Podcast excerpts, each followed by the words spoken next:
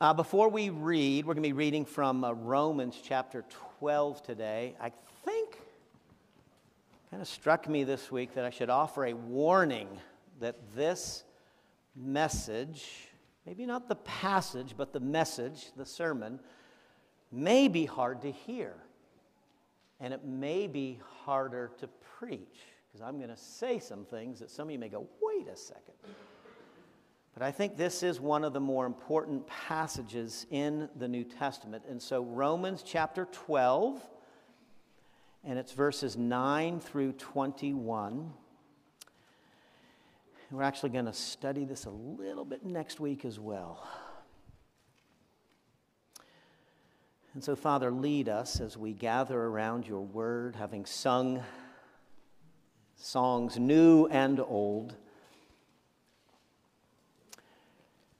But we have such a friend in Jesus, not only for what has happened on the cross to wash away our sins and open heaven's gate, but for the example that he has given and has shown to us of how to love, what love looks like in action. And so, as we seek to be faithful to the new command to love one another, Lord, we pray that your Spirit would guide us as we read and reflect upon this portion of your holy word as we make our prayer in the name of Jesus. Amen. So, Romans 12, beginning verse 9 love must be sincere. Hate what is evil, cling to what is good. Be devoted to one another in love. Honor one another above yourselves. Never be lacking in zeal, but keeping your spiritual fervor, serving the Lord. Be joyful in hope, patient in affliction, faithful in prayer. Share with the Lord's people who are in need. Practice hospitality. Bless those who persecute you. Bless and do not curse. Rejoice with those who rejoice, mourn with those who mourn. Live in harmony with one another. Do not be proud, but be willing to associate with people of low position. Do not be conceited. Do not repay anyone evil for evil. Be careful to do what is right in the eyes of everyone. If it is possible, as far as it depends on you, live at peace with everyone. Do not take revenge, my dear friends, but leave room for God's wrath, for it is written, It is mine to avenge. I will repay, says the Lord. On the contrary, if your enemy is hungry, feed him. If he is thirsty, give him something to drink. In doing this, you will heap burning coals on his head. Do not be overcome by evil, but overcome evil with good. Love must be sincere. Uh, if ever I had a bone to pick with the translation committee that gave us this particular version of the Bible, this is where I would pick a bone with them. To translate the Greek word that sits behind this word sincere that way takes the teeth out of what Paul is trying to convey to the early church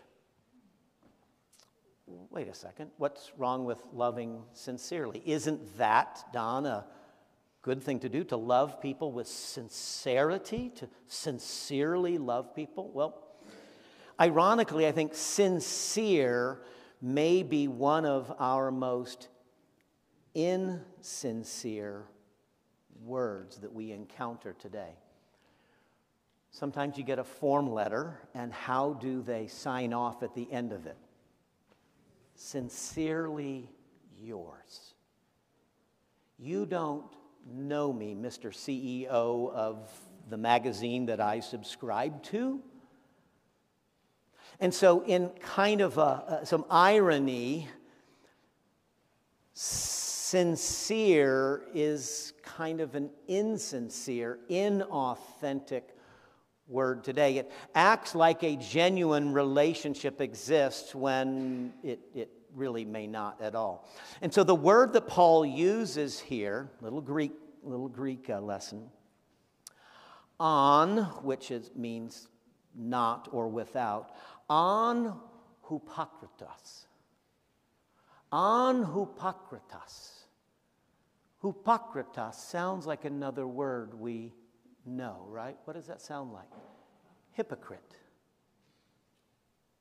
And so many translations say love must be without hypocrisy, which is the better translation. That has teeth, doesn't it? Love must be sincere. Well, I sincerely love you. Love without hypocrisy. Whoa. And so, what Paul is saying there has teeth to it. Uh, we have studied the Sermon on the Mount before where Jesus says, Do not be like the hypocrites. Same word, okay? Same, same root, root word. And the hypocrites, the Pharisees, are those who pray to be seen by others, who give to be seen by others. When they fast, they dishevel themselves and, oh, I'm so hungry because I'm fasting, you know, because I'm really religious. And so do not be like the hypocrites. And it is a word that is borrowed from the Greek theater. The hypocrites simply were the actors. And back in the day, you know, they would wear a mask, they would hold a mask up. And so the actor is the person who is playing a part. We tend to think of hypocrisy as someone who says one thing and what? Does the other. Yeah, hypocrisy is not saying one thing and doing another as much as it is pretending to be one kind of person when in fact you are not. Hypocrisy is pretending. And so don't pretend to love people. Don't act like you love them when in fact you don't. Let love be without hypocrisy. Don't play a game with love. Don't play a charade with love. The great danger that Paul is warning against is that Christians would be imposters. We would be impersonators. That we would act like we love other people or we act like we love God, but in fact we don't. So let love be without hypocrisy. And then it leads to this hate what is evil, cling to what is good. Well, that's easy to do, right? Because everyone knows the difference between good and evil. I mean, just ask anyone who walks, watches Fox News or MSNBC, right? Because good and evil are clearly portrayed there, except what Fox will tell us is evil MSNBC is telling us is good, and what was MSNBC is telling us is evil. Fox is, oh. You see, for us humans, under the influence of sin, who are very confident of our ability to judge good and evil, because that's what happened at the tree in the garden, the knowledge of good and evil, taking to ourselves this ability to be as God. God's the one who determines good and evil. But we humans have taken that to ourselves. So, what is evil? Anyone or anything I don't like. And what's good? Well, anyone or anything I do. But you can see how this gets complicated. And it certainly gets complicated when you're trying to love without hypocrisy. Hmm. See, love doesn't work quite that way, dividing the world into good guys and bad guys. But this is how the, this is how the world works. This is what Paul says we're, the Christian world, is not to work that way. Because the challenge is we, we, we want to love the good guys, and the good guys are the people we like, right? The people we determine to be good. And, and, and we're not going to love the bad guys. What are we going to do with the bad guys? We're going to hate the bad guys. And so that's love with hypocrisy.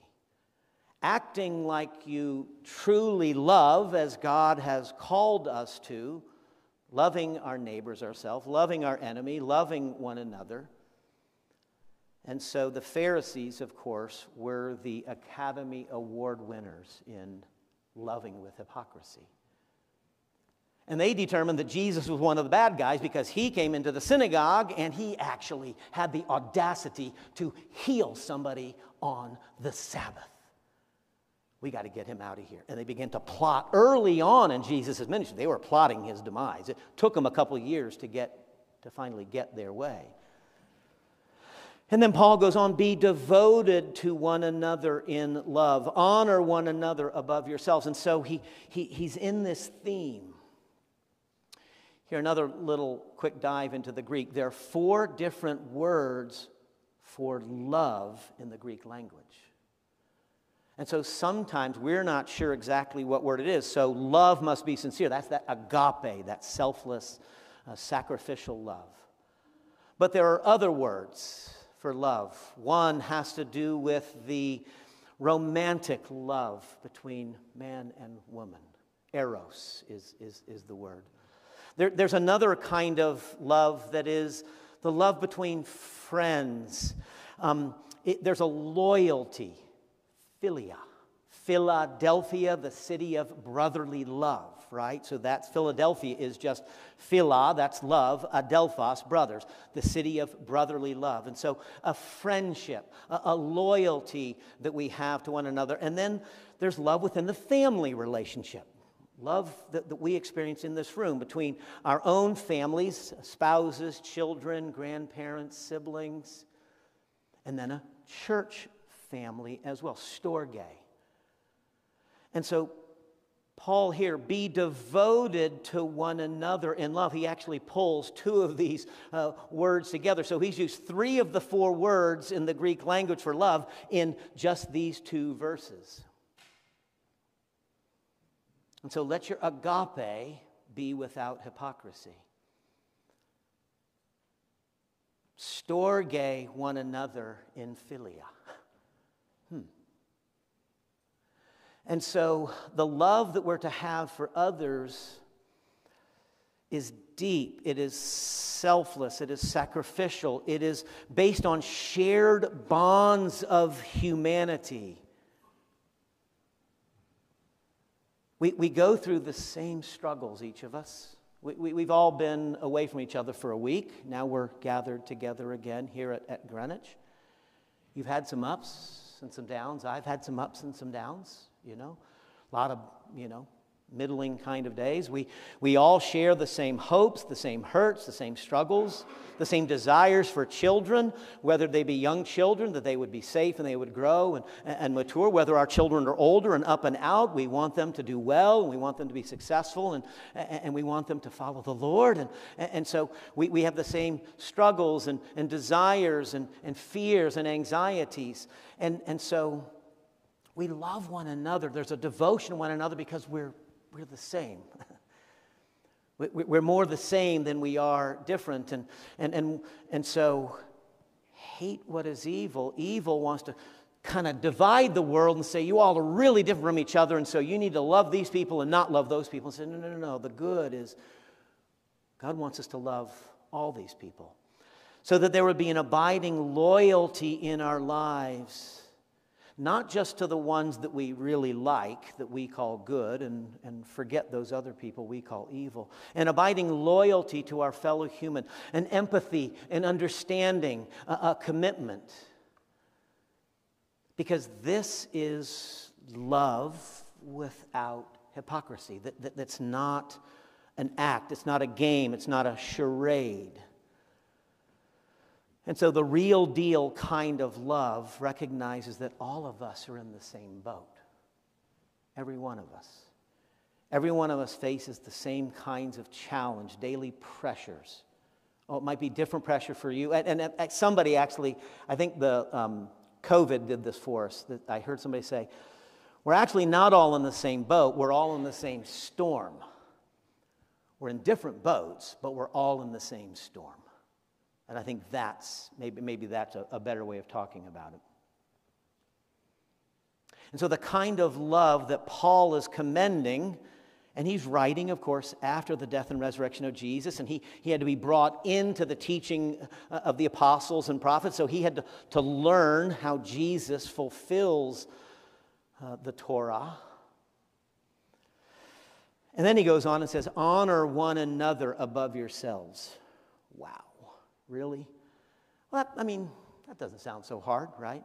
Uh, some translations give preference to one another. That's how some of us know this passage.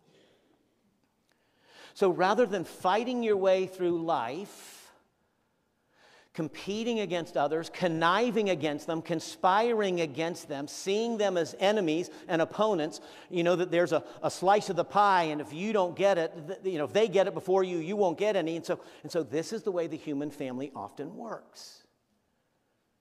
And so the notion of giving preference to another person, no, no, no, no, no, no. That's not what we want to do. But if we're going to love, agape, without hypocrisy. We're not going to play the game. We're not going to play the charade. If we're going to uh, philia one another in storge, storge one another in philia, if we're going to have this affection and, and, and sympathy and empathy, then we're going to recognize that in each of each other is an image of God and one for whom Christ died, even if that person may not have acknowledged Jesus yet. And so, this challenge of honoring others above ourselves. Well, that might work in the church, Don.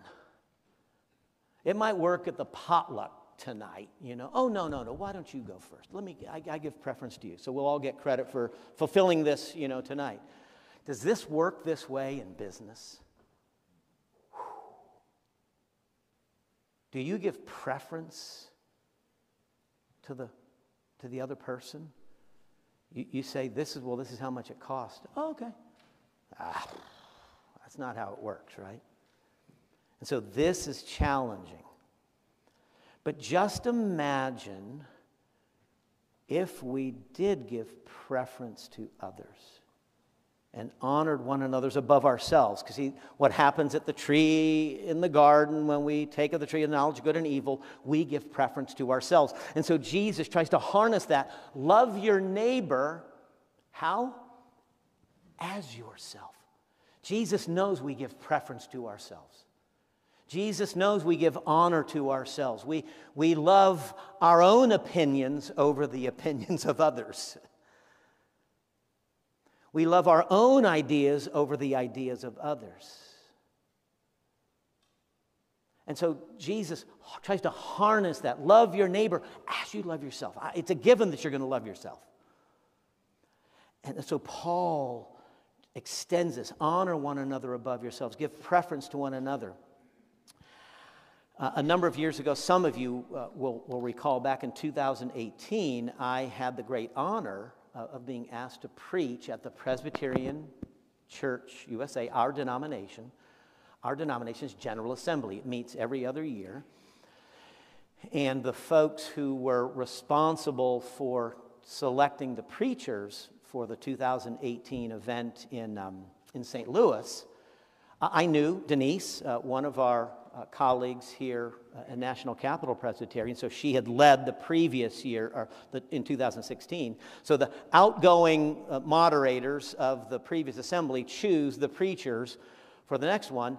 And she had heard what I had been saying and, and, and, and, and been part of some of those conversations at our presbytery around trying to, to, to be transparent and, and, and speak truth and love and grace and truth, and we differ. And so, when we differ, how can we differ in a way that brings honor to the Lord? And so, I had this occasion to preach. And I spoke about uh, a covenant for pursuing unity in times of disagreement. Because going back into the 2016, 17, 18 timeframe, there was no disagreement in our country at all or anything, right? And in fact, there's no disagreement going on now either, so I don't know why we would even be talking about unity disagreement, you know. And one of the, it was just five points I will pray for and live towards unity with other Christians based on a scripture in John. I will acknowledge my own prejudices, excesses, and failings before I attempt to criticize or correct other Christians. That's get the log out of your eye. That, that, that's the approach there. Get the log out of your own eye. I will criticize myself and my team before I, I, I come after others. And then this one. In light of Romans chapter 12, verse 10, and verse 18, about insofar as it depends on you, live at peace with all people, I, I, I said this I will trust that the intentions of those with whom I disagree are honorable and speak the best of what I see in their efforts to serve Jesus Christ. I was trying to find a way to put this honor one another above yourselves. If I disagree with somebody theologically, politically, socially, culturally, sports teams, if I disagree with somebody, I'm going to at least begin with the notion that they're an honorable person, they're made in the image of God, Christ has died for them and that they're a conscientious person who has come to that conviction, come to that conclusion that they have, theologically, uh, politically, or otherwise. They've come there for good reasons. And so I will trust that the intentions of those with whom I disagree are honorable and speak the best of what I see in their efforts to see Jesus Christ. And so I preached this and moved on. And, and occasion, uh, one of our um, fellow churches up in Leesburg asked me to preach the same sermon essentially there uh, for their church. And so I did so a month or two later. And I had somebody come up after and said, You know, I was with you until that point. I don't think other people in their politics are honorable. And I won't go any further on how they spoke about that. And I thought that one was going to be tricky. And my guess is it's tricky for you to think of, call to mind somebody that you disagree with politically in your family, at work, in the community, or the person you don't know but know they're out there. Is it possible to honor them above yourselves and listen to them well and say, okay, I don't see it that way? But I want to honor you as one who's made in God's image, one for whom Christ has died. And I want to try to love without charades, without pretending, without hypocrisy. I want to be devoted to you and in brotherly love, sisterly love. I want to, as a fellow human, I know you have fellow struggles and, and desires for our nation or for our, our community or for our church, for, for etc. Friends, this one is hard. This one is hard. And Please do not think I do this well. It is an aspirational desire to trust the intentions of those. we're, we're going to, I knew I wasn't going to be able to get through the whole passage today. And so, two weeks ago, we introduced this, this sermon series. By this, all men, all women will know that you are my apprentices, you are my disciples, by the love you have one for another. Imagine if there was a community of people on earth who were committed to loving without hypocrisy. And imagine if there was a community of people on earth who, who was committed not to just loving their own, just loving their own tribe, who would love others out of a shared humanity, a shared loyalty, that would give preference to one another, even with those with whom they might disagree and disagree deeply, Imagine if, if there was such a community of people on earth. Guess what? There is. It's the church. Our Lord established the church to be an alternative society to this society, an alternative world to this world, so that in this society, not just the Greenwich Society, but all Christians everywhere, that in this society, those people would love without hypocrisy because they follow one who loves without hypocrisy. When you see Jesus, you, you, you, what you see is what you get. He is not playing games. He doesn't treat the Pharisees one way and the outcasts another. He doesn't, he, he, he loves all people. Mm. He loved without prejudice, is another way of saying it, the elites and the outcast alike. In his incarnation, and this is the genius of the incarnation, God sent his son to take human flesh so that he would share with us the struggles. We would know that he knows what we struggle with. And so, in his incarnation, Jesus comes close and he, he shows a devotion. He gives preference to his disciples. And when they're disputing about who's greatest, he gets up from the table and he gets down and he washes their feet. That's the context for love one another. And so we follow someone who does these things, who loves without hypocrisy, who hates what is evil. But he knows truly what's evil, and he clings to what is good. And he's devoted to one another. He's devoted to us in love, and he honors us above himself. So much so that when it was the preference of the world to kill him, he said, Okay. And in that act of getting our way and putting him on the cross, guess what? He redeems the world. Isn't that something? So let's close here. We'll, we'll pick up next week and, and go a little bit further. Father, help us, for we know not how to love in such a manner. So we look to Jesus.